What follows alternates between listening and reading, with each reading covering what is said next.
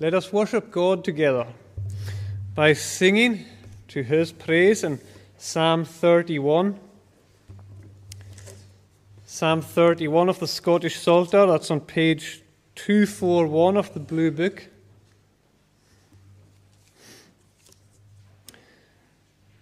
We'll sing from the beginning. In thee, O Lord, I put my trust. Shamed let me never be. According to thy righteousness do thou deliver me. Bow down thine ear to me. With speed send me deliverance. To save me, my strong rock be thou, and my house of defence. A psalm about a personal trust the psalmist has who wrote this in God. And though he was feeling weak,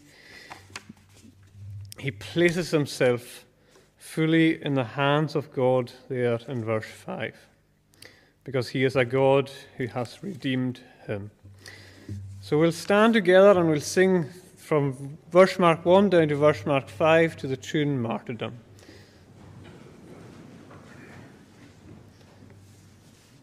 In thee, O Lord, I put my trust.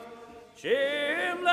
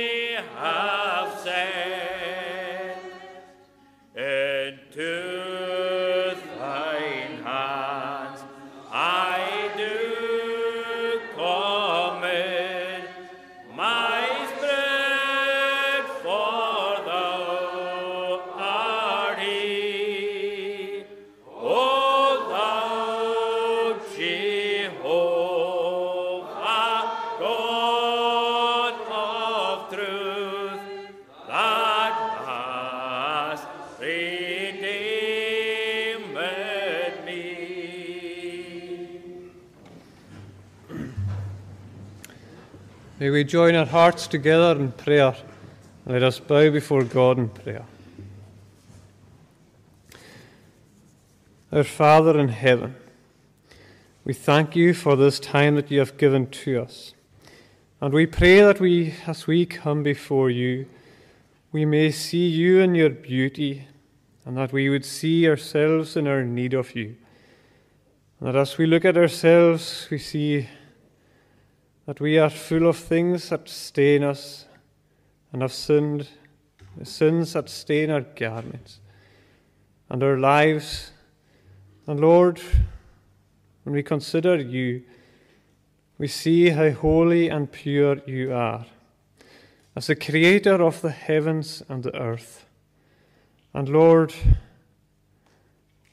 we feel so inadequate to approach you in prayer, but only can we do so through your Son, the Lord Jesus Christ, who came and died for us on the cross at Calvary, who gave his life to redeem his people, to redeem those who trust in him.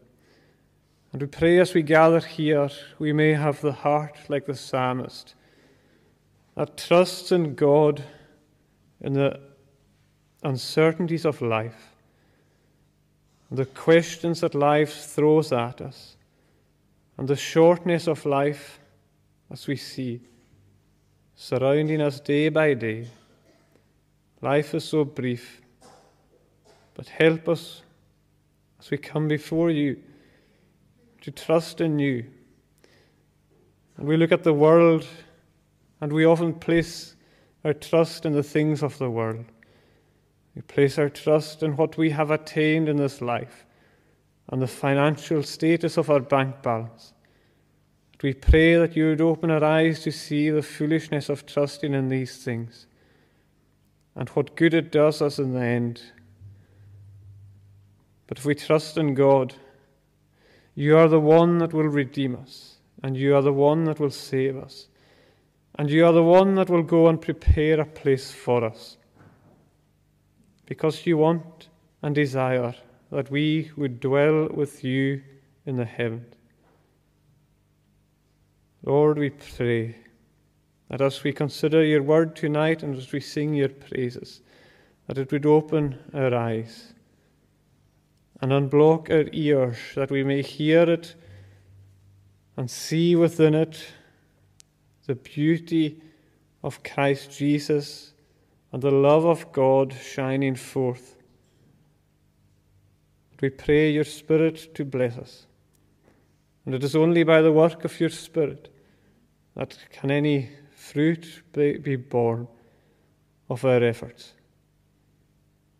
We pray as we gather that you would be over us and with us and dwelling in us as a loving Heavenly Father who knows how to administer to our every need, whatever our need. For we are a varied people with varied needs. We pray that and we are told that we can confess our needs before you and bring them before you. That you will help us and guide us and take us through these needs, even if it be the valley of the shadow of death. That you are a God that we can trust in, and that you are the God that takes us through these difficulties. We pray for our congregation. We pray for everyone that is gathered here. We thank you for each person. We thank you for the children that are associated with our congregation. We pray for the youth work that goes on. We remember the holiday club and we pray that you would bless the preparations of that to the good of the children and to the parents and grandparents, that they may likewise see and be enlightened by the gospel of Jesus Christ that converts and changes lives. We thank you for the Sunday school of the teachers. We thank you for the youth clubs, youth fellowships. And we pray that you would bless our efforts. And we thank you for the numbers that are attending. That they would grow up to be salt and light in this world. And that we would be the lights in darkness and hope in uncertainty and peace in confusion. Lord, we pray for our world. We pray for our nation. We pray that the gospel would go forth and save people and renew hearts and change lives.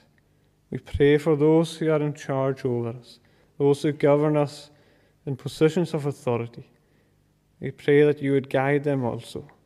Guide them by your wisdom in positions that are of difficult to know what to do, what to say, what to implement.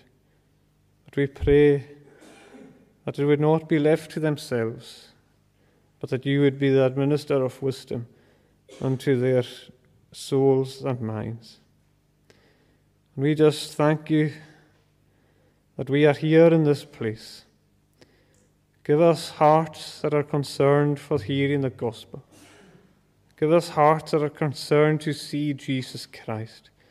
And give us hearts that are concerned for those who do not know him, and do not love him, and do not care about him. But it is these very people that Jesus himself went to. The most unlikely of people that would receive the gospel. But if the Spirit goes with us, and the Spirit goes with your word, a word that is powerful, that convicts and converts, it can do miraculous things in the soul of a, of a sinner. We just pray that you'd be with us in our time together. We remember James, our minister, as he takes a time of, a time of holiday. Refresh him, we pray, and that you would strengthen him in these final years of his ministry, and pray that he would see encouragements and fruit for all his labours. Pray that you would raise up other men to preach the gospel and the unsearchable riches of Jesus Christ. That they would be diligent in their work, and that they would be faithful to the cause. Just pray that you would equip them to preach the gospel of Jesus Christ, and that those who hear it would know who Jesus is and come to trust in him as their, their Redeemer. So we ask you that you would be with us in our time as we consider your word, we sing your praises. We thank you for Alistair as he leads us here. Forgive us our sins, we pray. All this in Jesus' name. Amen. We'll, con- we'll continue in our praise to God by singing in Psalm 84 of the Scottish Psalter. Psalm 84, that's on page 338 of the Blue Book. We'll sing from the beginning of that psalm down to the the end of verse 3, and then we'll jump over to the page and sing the last two verses. So we'll sing the first four verses, and then the last two verses, 11 and 12. How lovely is thy dwelling place, O Lord of hosts, to me, the tabernacles of thy grace. How pleasant, Lord, they be. And then we'll finish with, O thou that art the Lord of hosts, that man is truly blessed who by assured confidence on thee alone does rest. The tune for this is Tramps and Hawkers, and we'll stand to sing to God's praise.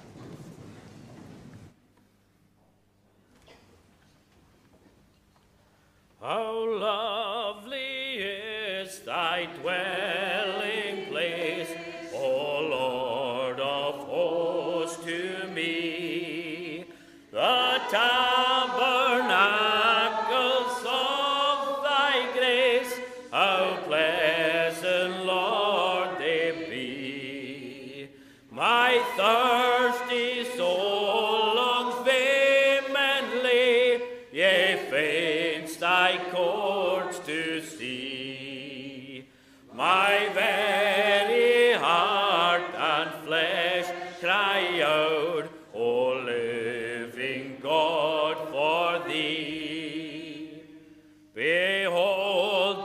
the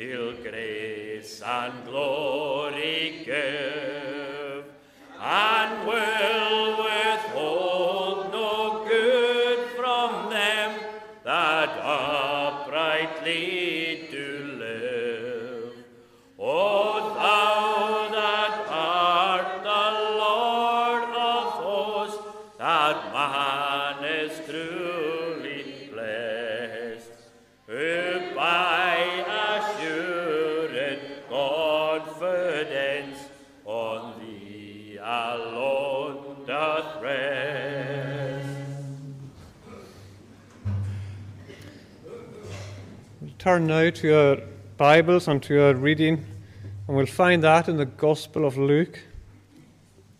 Gospel of Luke, chapter 18. We'll read two passages from the Gospel of Luke. We'll read a short section from chapter 18, verse 18 to 27, and then we'll go to chapter 19 and read from the beginning. The Gospel of Luke, chapter 18, verse 18. Let us hear God's word. And a ruler asked him, Good teacher, what must I do to inherit eternal life? And Jesus said to him, Why do you call me good? No one is good except God alone. You know the commandments do not commit adultery, do not murder, do not steal, do not bear false wit- witness, honor your father and mother. And he said, All these I have kept from my youth. When Jesus heard this, he said to him, One thing you still lack. Sell all that you have and distribute to the poor, and you will have treasure in heaven. And come, follow me. But when he heard these things, he became very sad, for he was extremely rich. Jesus, looking at him with sadness, said, How difficult it is for those who have wealth to enter the kingdom of God. For it is easier for a camel to go through the eye of a needle than for a rich person to enter the kingdom of God. Those who heard it said, Then who can be saved? But he said, What is impossible with men is possible with God. Amen. And we'll turn over to chapter 19 and we'll read from the beginning of that chapter down to verse mark 10. The account of Jesus and Zacchaeus. So Jesus entered Jericho and was passing through, and there was a man named Zacchaeus. He was a chief tax collector and was rich, and he was seeking to see who Jesus was. But on account of the crowd, he could not, because he was small of stature. So he ran on ahead and climbed up into a sycamore tree to see him, for he was about to pass that way. And when Jesus came to the place, he looked up and said to him, Zacchaeus, hurry and come down, for I must stay at your house today. So he hurried and came down and received him joyfully. And when they saw it, they all grumbled. He has gone to be the guest of a man who is a sinner. And Zacchaeus stood and said to the Lord, Behold, Lord, half of my goods I give to the poor, and if I have defrauded anyone of anything, I restore it fourfold. And Jesus said to him, Today salvation has come to this house, since he also is a son of Abraham, for the Son of Man came to seek and to save the lost. Amen. May the reading of God's word be blessed to us. We'll continue in our praise again by singing in Psalm 49 of the Sing Psalms version. So that's on page 64 of the Blue Book.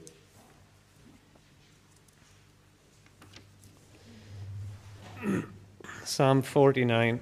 We sing from the beginning down to verse mark 10. Listen to me, all you peoples, all who in the whole earth dwell, low and high, both rich and needy hear the message I will tell. I will speak with understanding, wisdom from the heart I'll preach. I will listen to a proverb, secrets with the heart I'll teach. Why should I fear days of evil when the wicked hem me in, those who boast of their possessions, but their trust but, their, but by their trust in wealth they sin. There is no one who is able to redeem a soul from death. None can pay to God the ransom to prolong another's breath. To redeem a life is costly.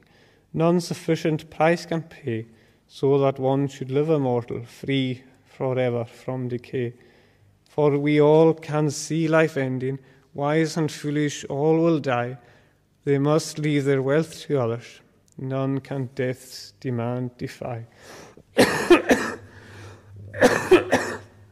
we'll stand together and we'll sing these verses to the tune Stuttgart, to God's praise. Listen to me, all you peoples, all who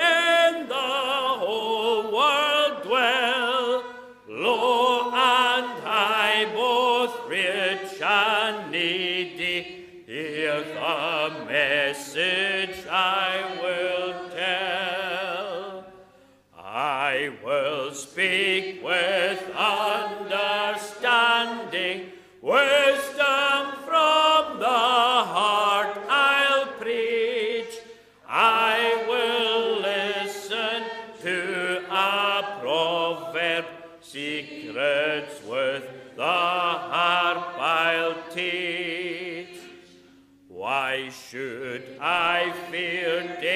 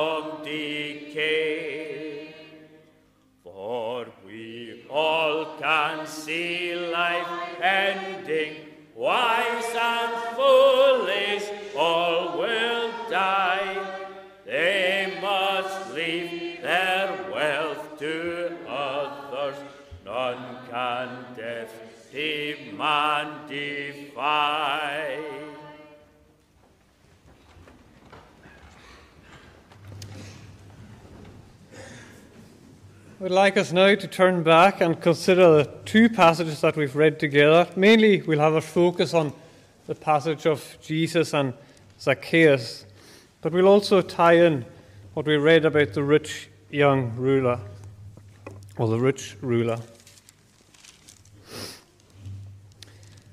Now, as you know, all of us are different. People are different in many different ways. But we are guilty, I suppose, of making assumptions about different classes of people.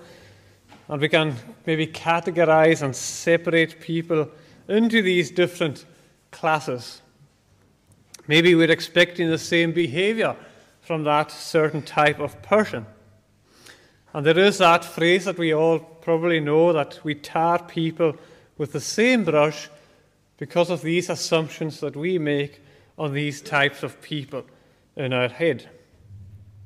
But as I'm sure we've all learned, it's poor judgment for us to do this sort of thing. And tonight we read about two men who probably were in the same sort of class. They're two rich men, and they have both come to see Jesus. One is one described as a ruler, and the other we have the name of as Zacchaeus, who was a chief tax collector. But though they are both rich men, maybe in the same class, we can see that by the accounts we have here recorded for us, they are very different actions that contradict each other. And we have before us two totally different men with two totally different hearts. So before we consider Zacchaeus, I re- briefly just want to look at the ruler, the rich ruler, who he was. Well, it is likely that this rich ruler would have been someone well thought of, someone that the people would have liked. Maybe it was someone that the people had chosen to rule them. And in all understanding from the passage that we have, that he was morally upright in keeping God's commandments. So, already on appearances, he seems like he is the best of men. But really, when Jesus speaks to him, we can see that all he loved was his money, his wealth, and actually himself. We read about him going away sad because Jesus told him to give all that wealth away to the poor. He didn't want to part with it. His heart held to it. And Jesus spoke directly to his heart.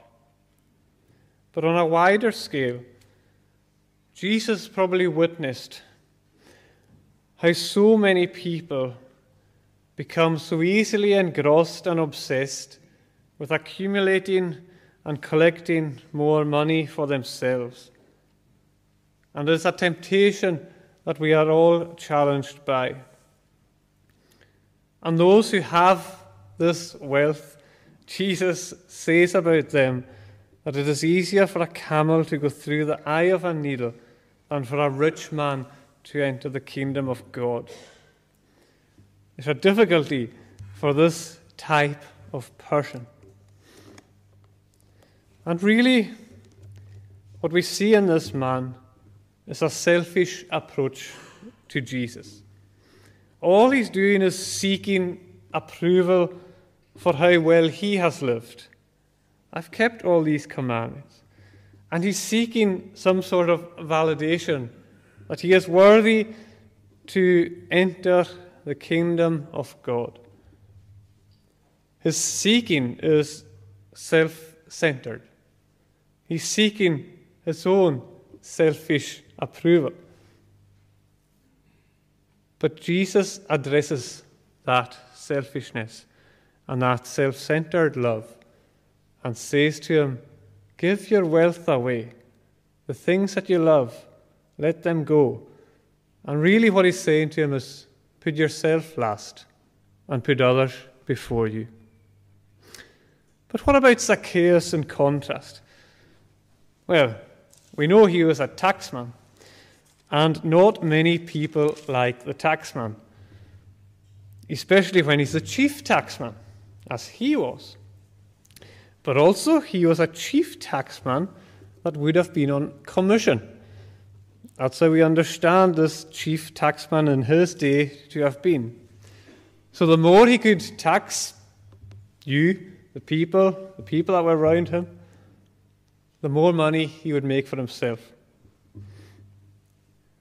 So he was obviously good at it, but he obviously had that greed and selfishness within his own heart, and that love for money and accumulation of it that we saw in the rich ruler.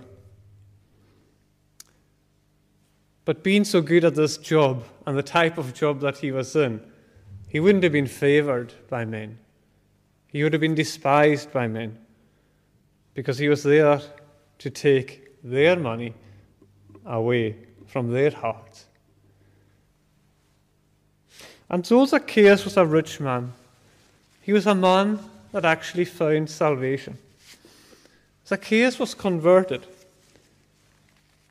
And maybe we'd see that, well, he wasn't the best of men. He was a greedy man. He was probably the most unlikely candidate to be converted. But as you know yourselves, there are many living examples in this building of unlikely candidates that have been converted by the grace of God when they met with Jesus. Our lives were turned upside down, and our heart's desire was turned on its head. Jesus here is displaying to the people that, you know what?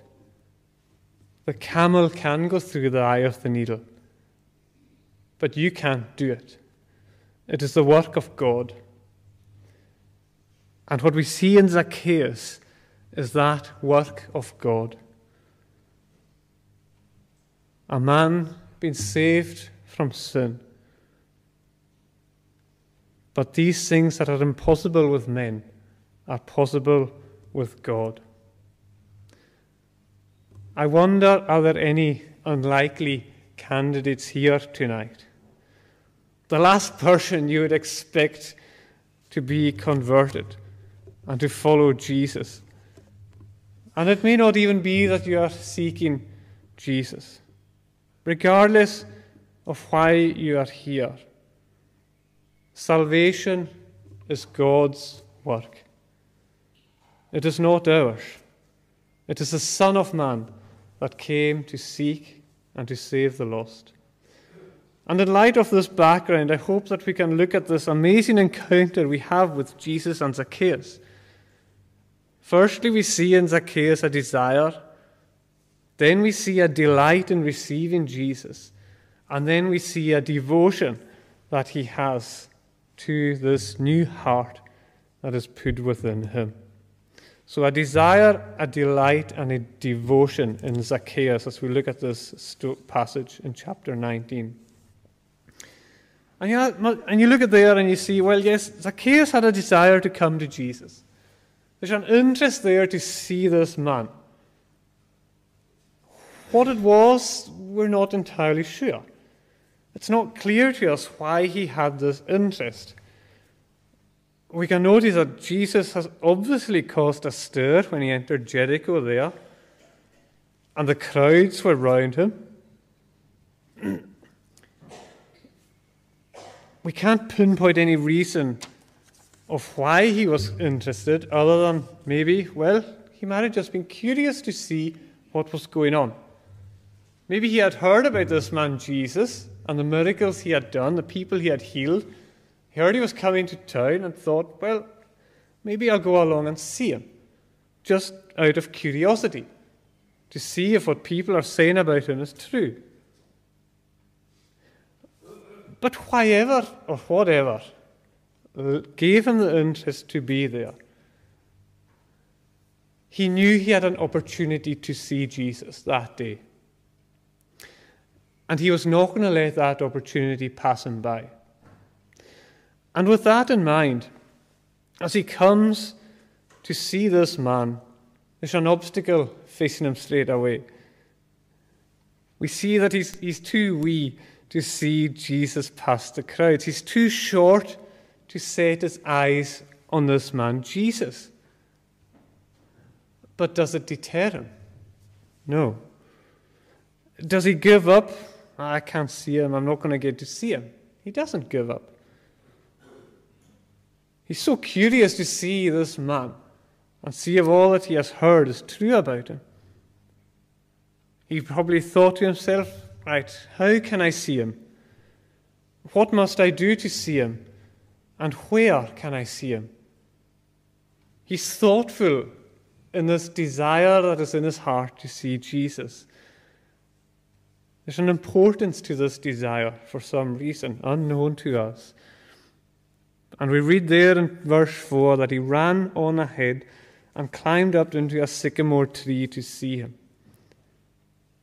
That's what he had to do to see Jesus. And when I was looking this, studying this passage, apparently in that day that it was, it was not culturally respectable for a man to climb a tree or for a grown adult to be seen climbing a tree.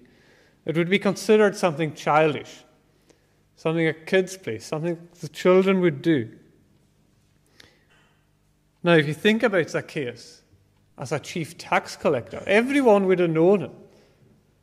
Everyone would have recognized him. And maybe they're laughing at him because he's climbing this tree and they're thinking, what's wrong with Zacchaeus?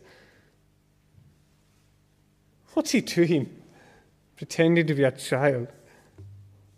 But it didn't matter. It didn't matter what anyone thought. He wanted to see Jesus. And there's something in that. Maybe you have a curiosity about Jesus. Maybe you've seen people making a stir about that man, Jesus, and you think, what is it? Maybe you know people that f- follow Jesus, just as the people did in Jericho. They were making a stir, they were following Jesus. And maybe you're looking at it and going, you're looking at people in their lives and going, what are, what are they seeking? What are they following? Because I ain't seen it. But maybe there's something in you that recognizes that you wish you could see what that person sees. You've seen how maybe the person you know that believes in Christ lives their life, and you think, maybe there is something to it. I can't see it, but I wish I knew what they understood about this man. Now, if you ever show a conscious interest in Jesus and you seek him, you can be sure that the devil will be right in front of you. And he will try and hinder any interest you have to see Jesus. It'll test your heart.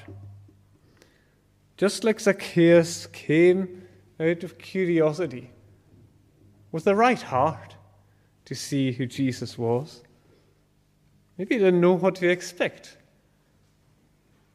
He just had a heart to see Jesus. But he couldn't. And it was a test to him to see how much he wanted to really understand who Jesus was. How much do we want to see Jesus tonight? Whether we're here or whether we're watching online, whether we're seeing things from a distance, as it were, as Zacchaeus was. Maybe you don't want to be seen coming to church.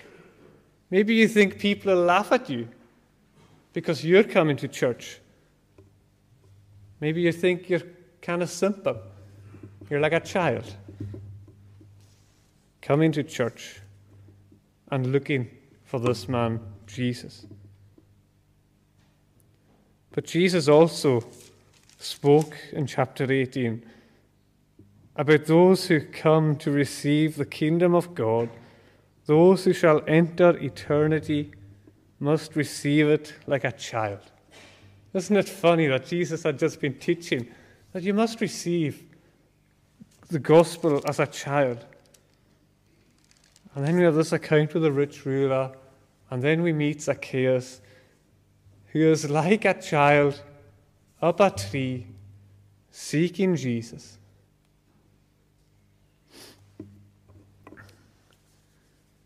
What he did was he placed himself, regardless of what anyone else thought, where he would see him. Intentional that he came to seek Jesus and a place where Jesus would pass by. And it is in the reading and preaching of the Word of God where Jesus passes us by, where Jesus is seen for us today. Jesus is on the pages of Scripture, and this is where we can find him if our heart's desire is to see him. But as Zacchaeus came to see Jesus and did see him, it delighted his heart. So we looked at the desire he had. Now let us look at the delight he had. And where do we really see that delight coming through? Well, it's actually when Jesus speaks to him, there in verse 5. And when Jesus came to the place, he looked up and said to him, Zacchaeus, hurry and come down, for I must stay at your house today. So he hurried and came down and received him joyfully. There was a new joy in his heart. And when Jesus spoke to him, it wasn't a general comment, it wasn't any mockery for climbing the tree and being childish, it wasn't a condemnation of his taxes or his tax abuses. I don't think you can believe that he would have had condemning eyes as he looked upon him. He spoke to him, Jesus spoke to him in love. But he spoke to him directly, he spoke to him personally. There was no presuppositions about who he was.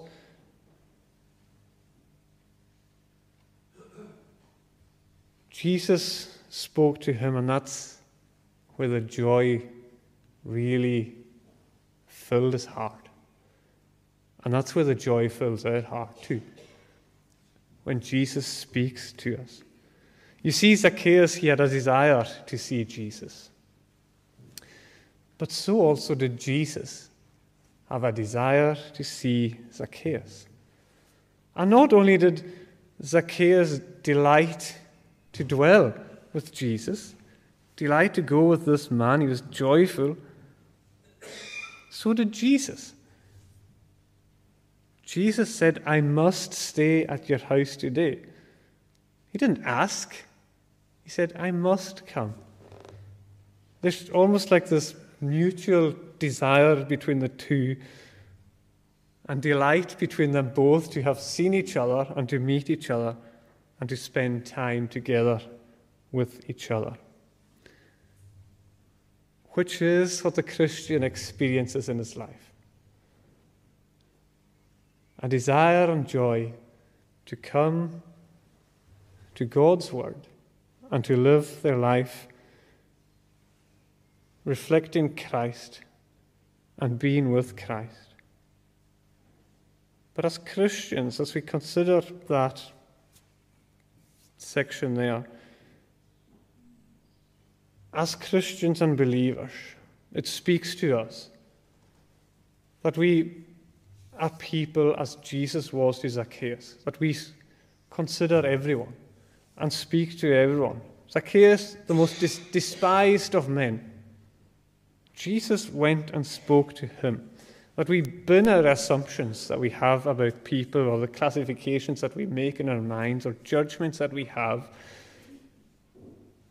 But we're welcoming and friendly to people even who are despised and rejected by others. And even when we speak to one another, that our approach isn't condemning. We don't have condemning eyes or feelings of judgment towards each other, but there are friendship and welcome, especially when they come to see Jesus. And it is exactly where our joy is found. When we seek Jesus, we hear him calling to us and calling our name, that He is personal, direct, and effectual as He speaks to us. As we said, there's some mutual union formed between them, but it's formed in love. And you'll notice that this is not all of Zacchaeus. Because Zacchaeus didn't even invite Jesus to sit, stay. Jesus told him, I must come to your house. And thankfully, conversion has little to do with our efforts. Because Jesus said, I must come. Jesus stated I'm coming, essentially. Because you know what, in the Christian life, there'll be a day where you doubt your salvation. There'll be a day when you doubt that you were ever converted. But when you think back upon your experiences, and when Christ spoke to you first, you'll realize that it was very little to do with me, actually. Yes, I had a desire to come and see Christ. But the fact that He remains with me and sustains me and watches me and guides me is that Christ delighted to come into my heart and to come with me. I didn't even have to ask Him to come. He has come and delighted to be in my heart. Jesus said, I must come to your house without waiting for an invitation. And it's a comfort in our doubts that Jesus desires to be with us. But it's a difficult concept to grasp that the Son of God delights to be with us. And when He speaks to us, when we hear that voice coming and speaking to our hearts, we want more of it. We want to hear more of it. We want to be taught more of it. We wish we could learn more about this man, Jesus. And we wish we could hear what went on between Jesus and Zacchaeus. We wish we could hear what conversation they had together between each other. Was Zacchaeus questioning him and asking him about his life and the miracles he did? Was he learning more about him? We don't know. It was a personal conversation. And as Christ's voice is to each of us, personal but joyous to hear. The question is have we welcomed him into our home? Have we welcomed him into our hearts? Has he filled our homes and our hearts with joy? Jesus is walking by. Jesus has been revealed to us through his word and through his scripture. And Jesus is seeking you. There is an opportunity here to see Jesus, and that you may find the joy of your life and the purpose of your life to glorify and enjoy Him forever.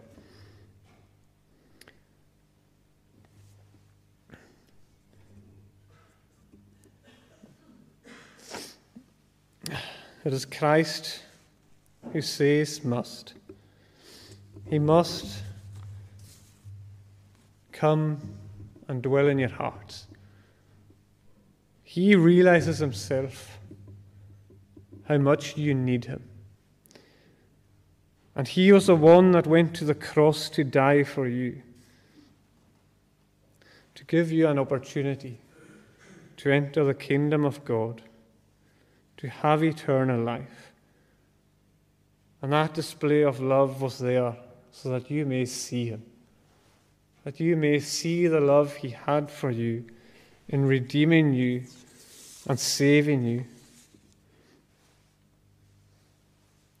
That He would give us a joy incomparable. But we note that there were those who did not delight in Jesus in verse 7. There were those who grumbled. They complained that he went to be with a sinner. And those who grumbling, who were they but sinners? Were they any better off than Zacchaeus, really? Probably not. Although they thought they were. But who were they? Who were the ones that grumbled? Well, it's likely that it's the ones that were following Jesus, the ones that claimed to follow Jesus.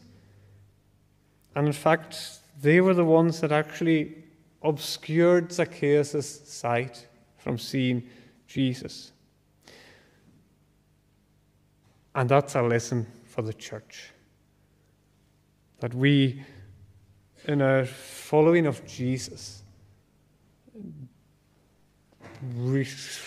resist in a way by sharing who Jesus is and presenting Jesus to the world and allowing people to see Jesus.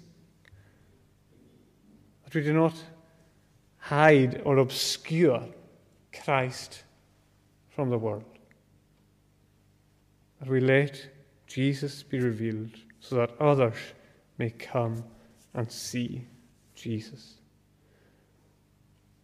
We come to Zacchaeus' wonderful confession in verse 8.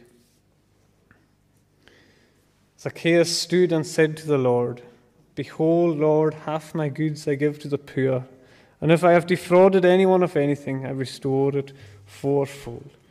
He stood up before the Lord with his changed heart totally transformed with a new devotion. We've seen his delight, and we'll briefly consider this new devotion that was worked in his heart. C.S. Lewis says that if conversion makes no improvements on a man's outward actions, then I think his conversion was largely imaginary. Luther would kind of go with him on that and say that three types of conversion are necessary for the Christian life the conversion of the heart, the conversion of the mind, and the conversion of the purse. Of course, there is more to that, but I think he was getting at the issue of our hearts. We saw the rich ruler was not ready to give his money away to the poor, but Zacchaeus, after meeting Jesus, he was. That's not what we would have expected. It's not what anyone would have expected. That Zacchaeus would be transformed into this man that gave his money away. The rich ruler, he was saddened when he heard the words of Christ. Whereas Zacchaeus seems to give the impression of this man that was cheerful to give all that he had in his possession. This is what conversion does it affects our hearts, our minds, it makes everything that we are just like Zacchaeus' bank balance. Cheerful to give of ourselves, whether it is ourselves, whether it is our time, whether it is our money whether it is our skills, that we give ourselves everything that we are for the glory of God. It completely transforms us, transforms us. That we devote ourselves to this new way of life and devote ourselves to others rather than the selfish desires that we had in our hearts. But Zacchaeus, as he saw the needs of others, he also saw really who he was. He realized, I've been defrauding people.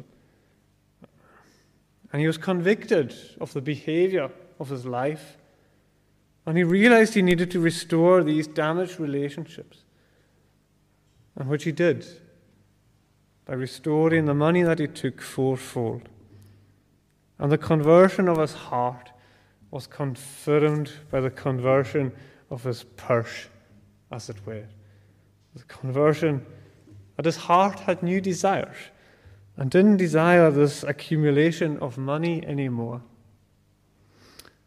His treasure was with Christ. His treasure was in heaven. And that's what Jesus says For where your treasure is, there your heart will be also. Zacchaeus had a new heart. Zacchaeus was born again.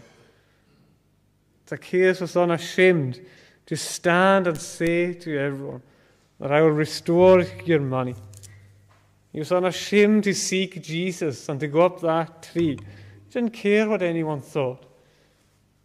He wanted to see Jesus. He didn't care that the people were grumbling. He delighted to have Jesus. And whoever is here in the word in Mark, Mark's gospel he was unashamed. But Jesus says, Whoever is ashamed of me and my word in this sinful and adulterous generation, of him the Son of Man will be ashamed when he comes. If we are ashamed of Christ, Christ will be ashamed of us when he comes in judgment. But Christ wasn't ashamed of Zacchaeus. Zacchaeus was unashamed, and Christ was unashamed to say that he has found salvation. He confirmed the change of his heart there in verse 9. Today salvation has come to this house, since he also is a son of Abraham.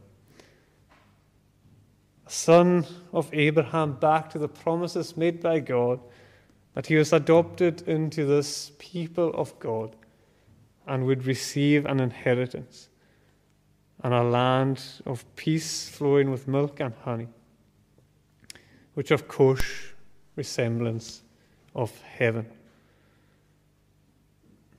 Zacchaeus went out to seek Jesus. And that's the story that many of us think it is. Zacchaeus is seeking Jesus, but what's really happening is that Jesus is seeking Zacchaeus.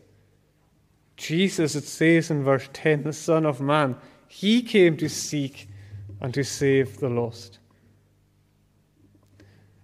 I don't know what you came to see tonight, whether it was your desire to come or not. I hope we have seen Jesus. Because maybe he is seeking you. It's a wondrous thought that we can be directed by God's powerful preserving of us and governing all of us and our actions for his eternal purposes.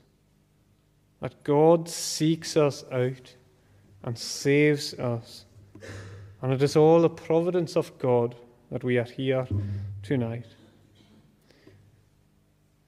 He is seeking his people, and he is still seeking his people. He is still gathering them. He has not finished. Jesus is seeking out his people. And we are here in that providence of God to hear that Jesus wants to dwell in your heart and that He comes to you with joy. He's not condemning you for who you are or what your life has been. He comes and says to you, I want to dwell in your heart. I want you to enjoy being with me. I want you to know salvation. Tonight's an opportunity to see Jesus. But you know what? We thought about Zacchaeus' desire, delight, and devotion. It was Christ's desire to find you. It is Christ's desire to dwell with you, and Christ will be one that will be devoted to you eternally if you trust in Him. And His desire and delight and devotion was seen on the cross at Calvary, that he gave his life, that he may redeem people that are lost, and give to us salvation, that we may inherit eternal life, and that we may find the joy of our hearts by being with this man, Jesus He's saying to you tonight, You need me. I must come and dwell in your heart. I must come and dwell in your house. Because he knows that without Jesus Christ, you are not saved. You are lost. I pray that we consider Zacchaeus. I pray that we consider Christ. But I pray that we see Jesus we have a desire to see Him, that we would delight to see Him, and that our hearts would be transformed and devoted to live our lives to His glory. Amen. May these thoughts be blessed to us. We'll conclude our service by singing again in Psalm 105 of the Sing Psalms version. Psalm 105, Sing Psalms. That's on page 138. 138 of the Blue Book. We'll sing from the beginning of that psalm down to verse marked 11, the four verses there. Give thanks to the Lord and call on his name. His wonderful deeds to the nations proclaim. Sing praises to him and his exploits record. Let all those who seek him rejoice in the Lord. You chosen ones, look to the Lord and his might. Seek ever his face and his wonders recite his miracles too and his judgments divine, you children of Abraham, Jacob's own line. The Lord is our God, and he rules on the earth, remembering his covenant, the word he set forth. He vowed for the ages to come to make good his promises to Abraham and Isaac renewed. To Jacob his sovereign decree was made sure, with Israel his covenant would always endure. To you I will give as your portion to stand the country of Canaan, the beautiful land. That God is a God of promises. And he made promises to Abraham that he would provide for him a people greater than the stars and a place for them to dwell in. The country of Canaan, the beautiful land and that is that heavenly dwelling place that is provided for us if we seek out Jesus Christ and we find our joy in Him. So we'll stand together and sing these verses to God's praise.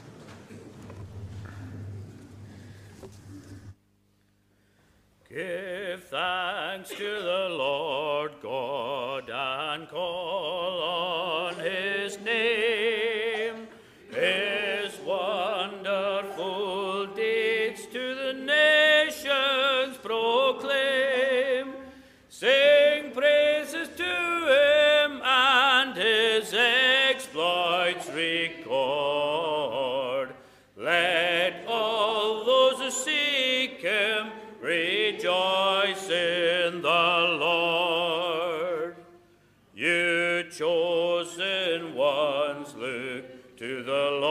Lord and his might. Seek ever his face and his wonders recite. His miracles too and his judgments divine. You children of Abraham, Jacob's own line.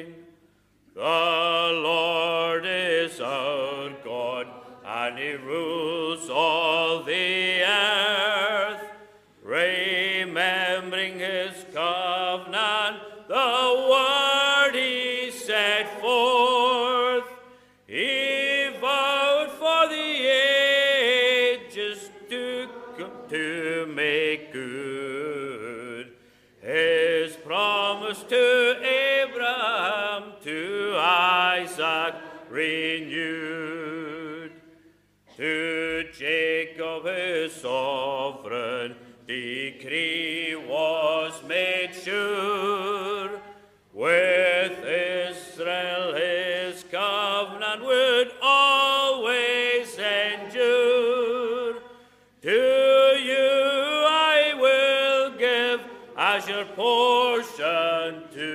Stand the country of Canaan, the beautiful land. Concluding our word of prayer. Our Father in heaven, we pray that you would be one to transform our hearts, that we would see the beauty of Jesus Christ, even if it is out of curiosity. We pray that we would see you and we pray that we would hear your voice speaking to us as we open up the Bible that is set before us, that we know that we have an opportunity to see Jesus Christ. He is the one that can transform us. He is the one that can save us. Pray that He is one that will go with us, that we find our delight and joy in Him, and that we devote ourselves to Him and His cause. Be with us in the week ahead, we pray. Go before us in all things. In Jesus' name we ask these. Amen.